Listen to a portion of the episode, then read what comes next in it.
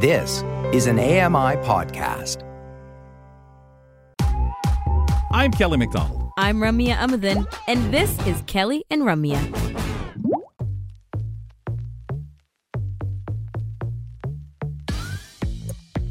Welcome back. It's Kelly and Ramya, the Tuesday edition of the show. Can't believe we only have a handful of shows left till we get on break. Remember, so keep reminding you that Friday show that's coming up is going to be a fun one. So tune in because we'd love to send you off into the holidays with some entertainment and just appearances all around from our contributors and. Um, uh, guests and community reporters. We have a very festive show lined up for you.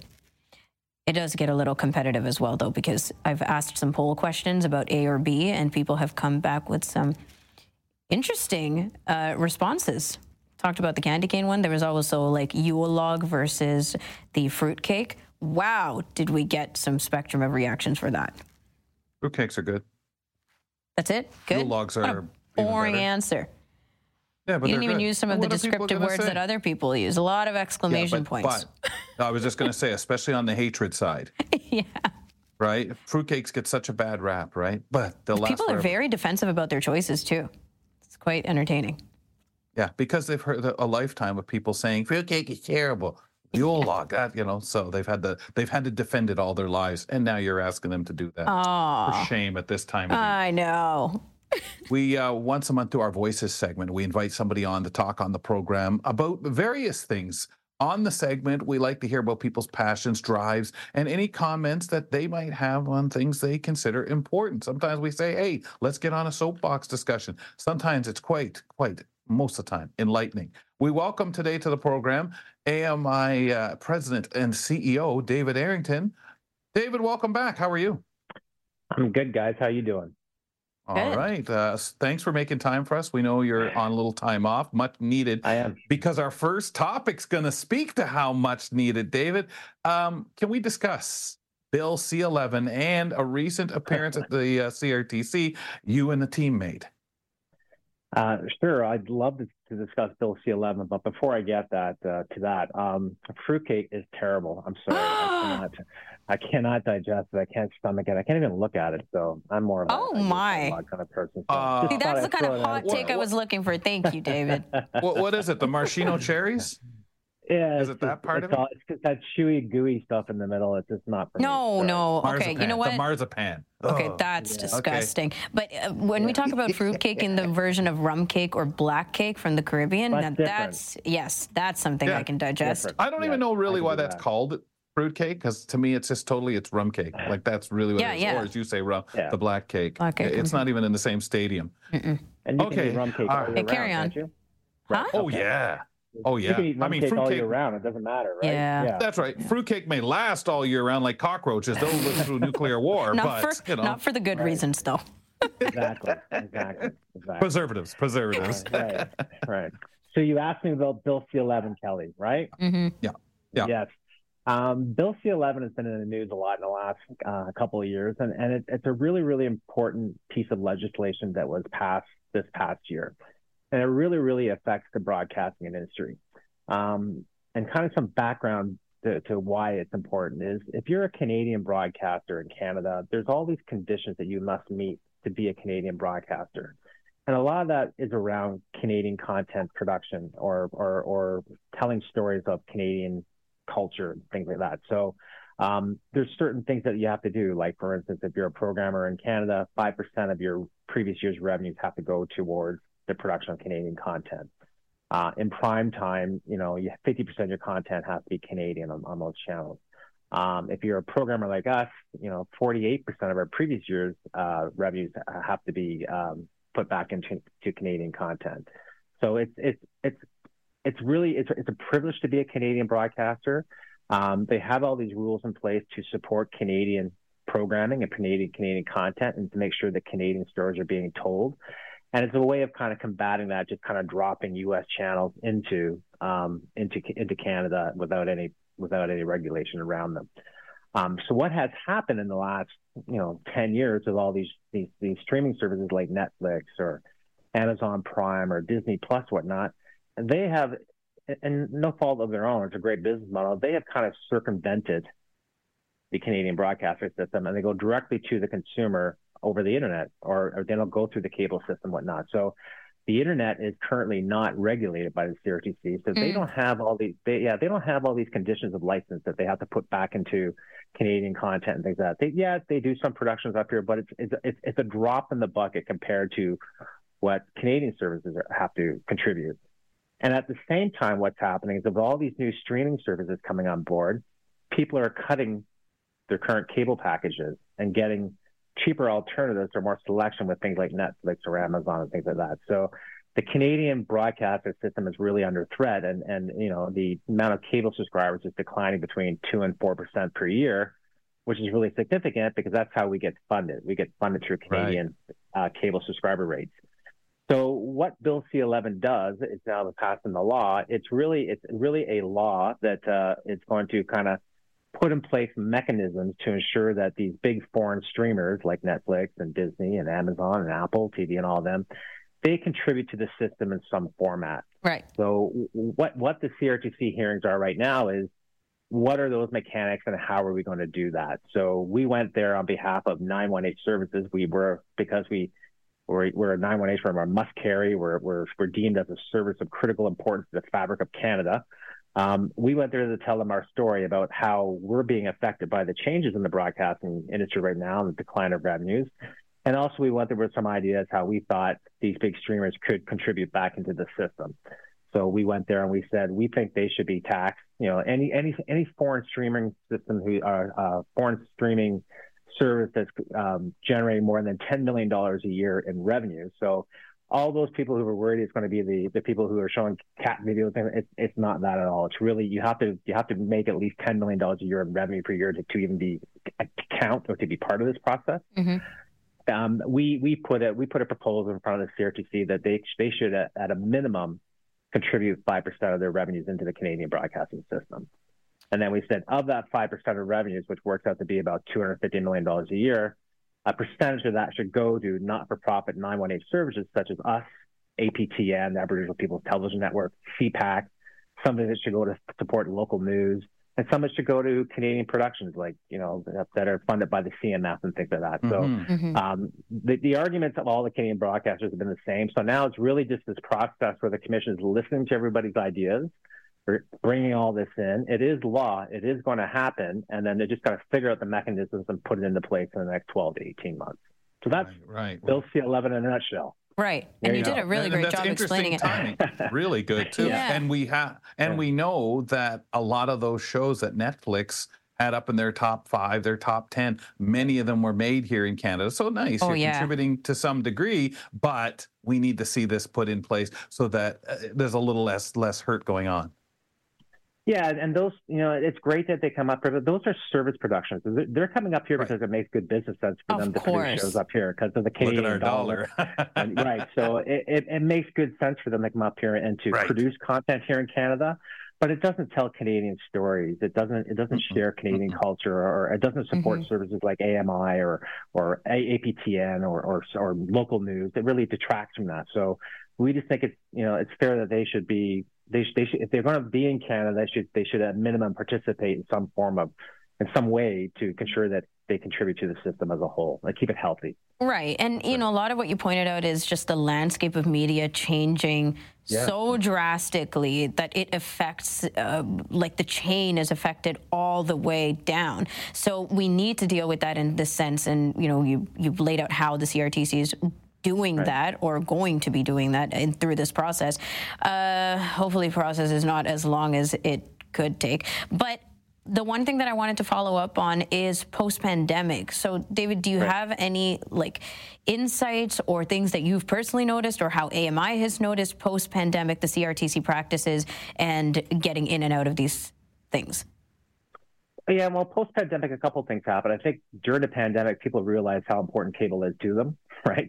Mm-hmm. You know, you think about it, you're locked in your home, um, and if you think about it, cable TV is a good deal. You're getting hundreds and hundreds of channels uh, on, uh, available to you at, a, at what I think is a reasonable cost. So I, I think one thing, people reassured that cable is a good deal. And, and what came out of that was a sort of a lessening of, of decline in subscriber loss. You know, at, at some point it was up for over 4%, and now it's kind of dropped closer to back to 2% post pandemic. So maybe people are realizing that cable is not such a bad deal.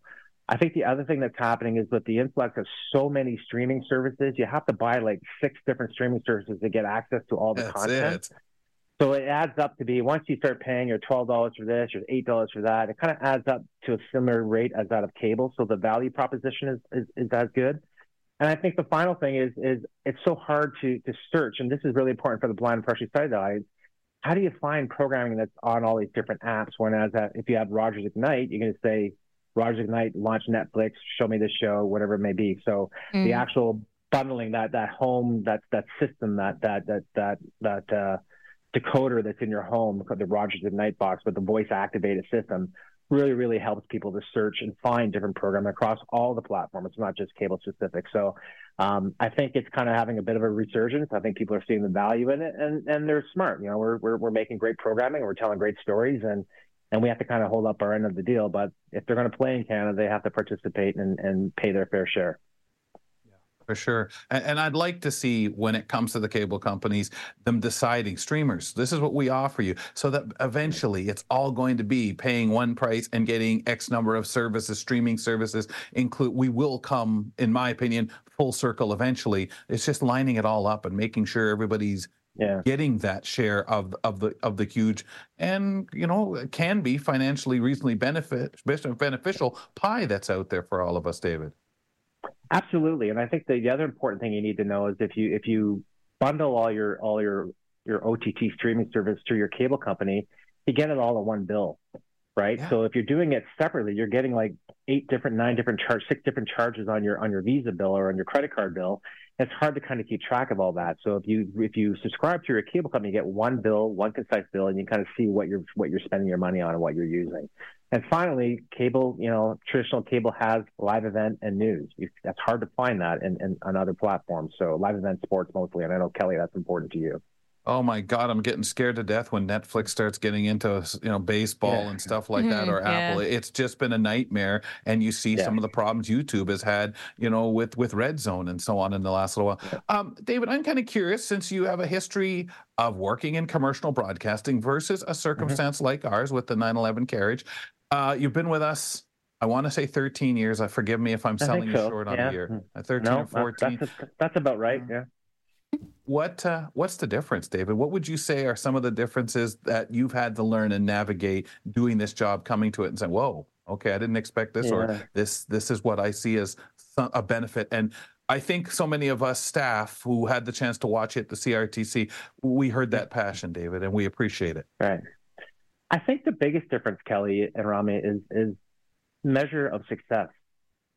So when you're running a for-profit business, the measurement of success is how much profit you make. Mm. So all the all the decisions you make are really based on driving the bottom line, driving profit, driving margins, and that sort of stuff.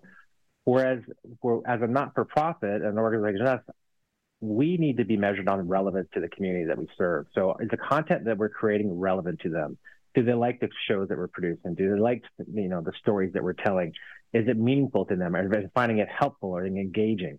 Um, so you make your you you make decisions differently than you would as I think I actually think it's harder because you you got to put more thought and more research and more um, and more kind of uh, kind of overall thought and what what you're and the decisions you're making. Whereas if you're working for for profit, it's really easy to say what make what drives the bottom line best. You know, those are really easy decisions to make at times. So I would say that's the biggest difference, and and uh, and you do become more passionate because you know profits are great, but making a difference is, is better. Mm. Yeah, I hear a lot about the pacing and just the you know cutthroat side of broadcasting and things like that Yeah. because it, it is true though, right? Like it's not a secret that there's a lot more to. I mean, we just just seeing the the downsizing of companies and corporations, we go, oh my gosh, that's wild to think about. Uh, you know, sometimes hundreds of thousands of people being affected in one fell swoop.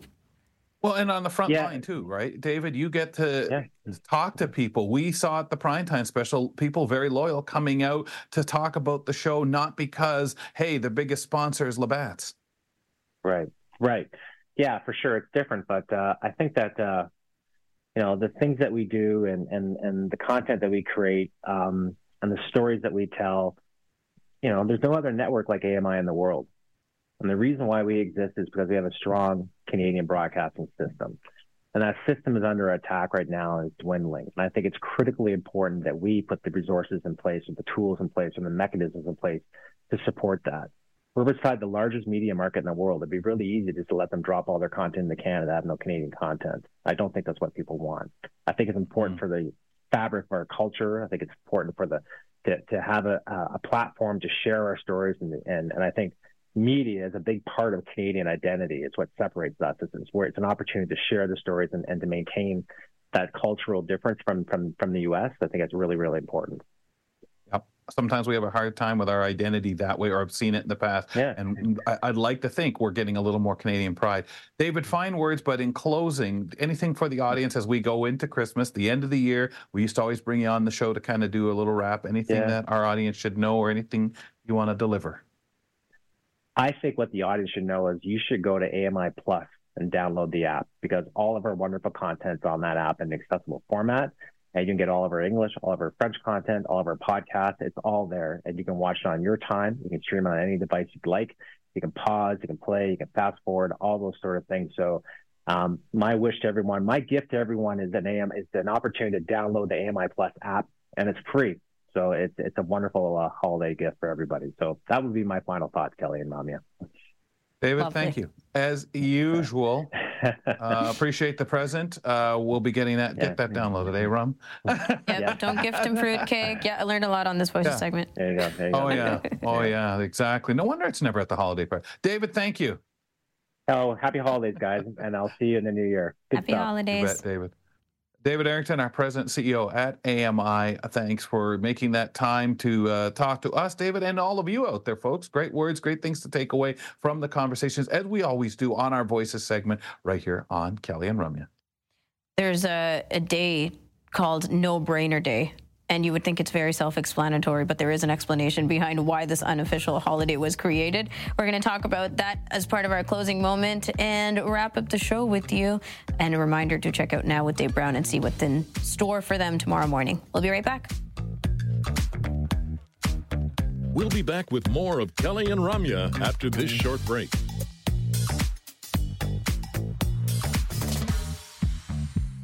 Hi, I'm Red Sale, inviting you to download the latest episode of My Life in Books, where internationally acclaimed authors discuss their lives, their work, and three books that have resonated with them. That's My Life in Books, available wherever you get your AMI podcasts.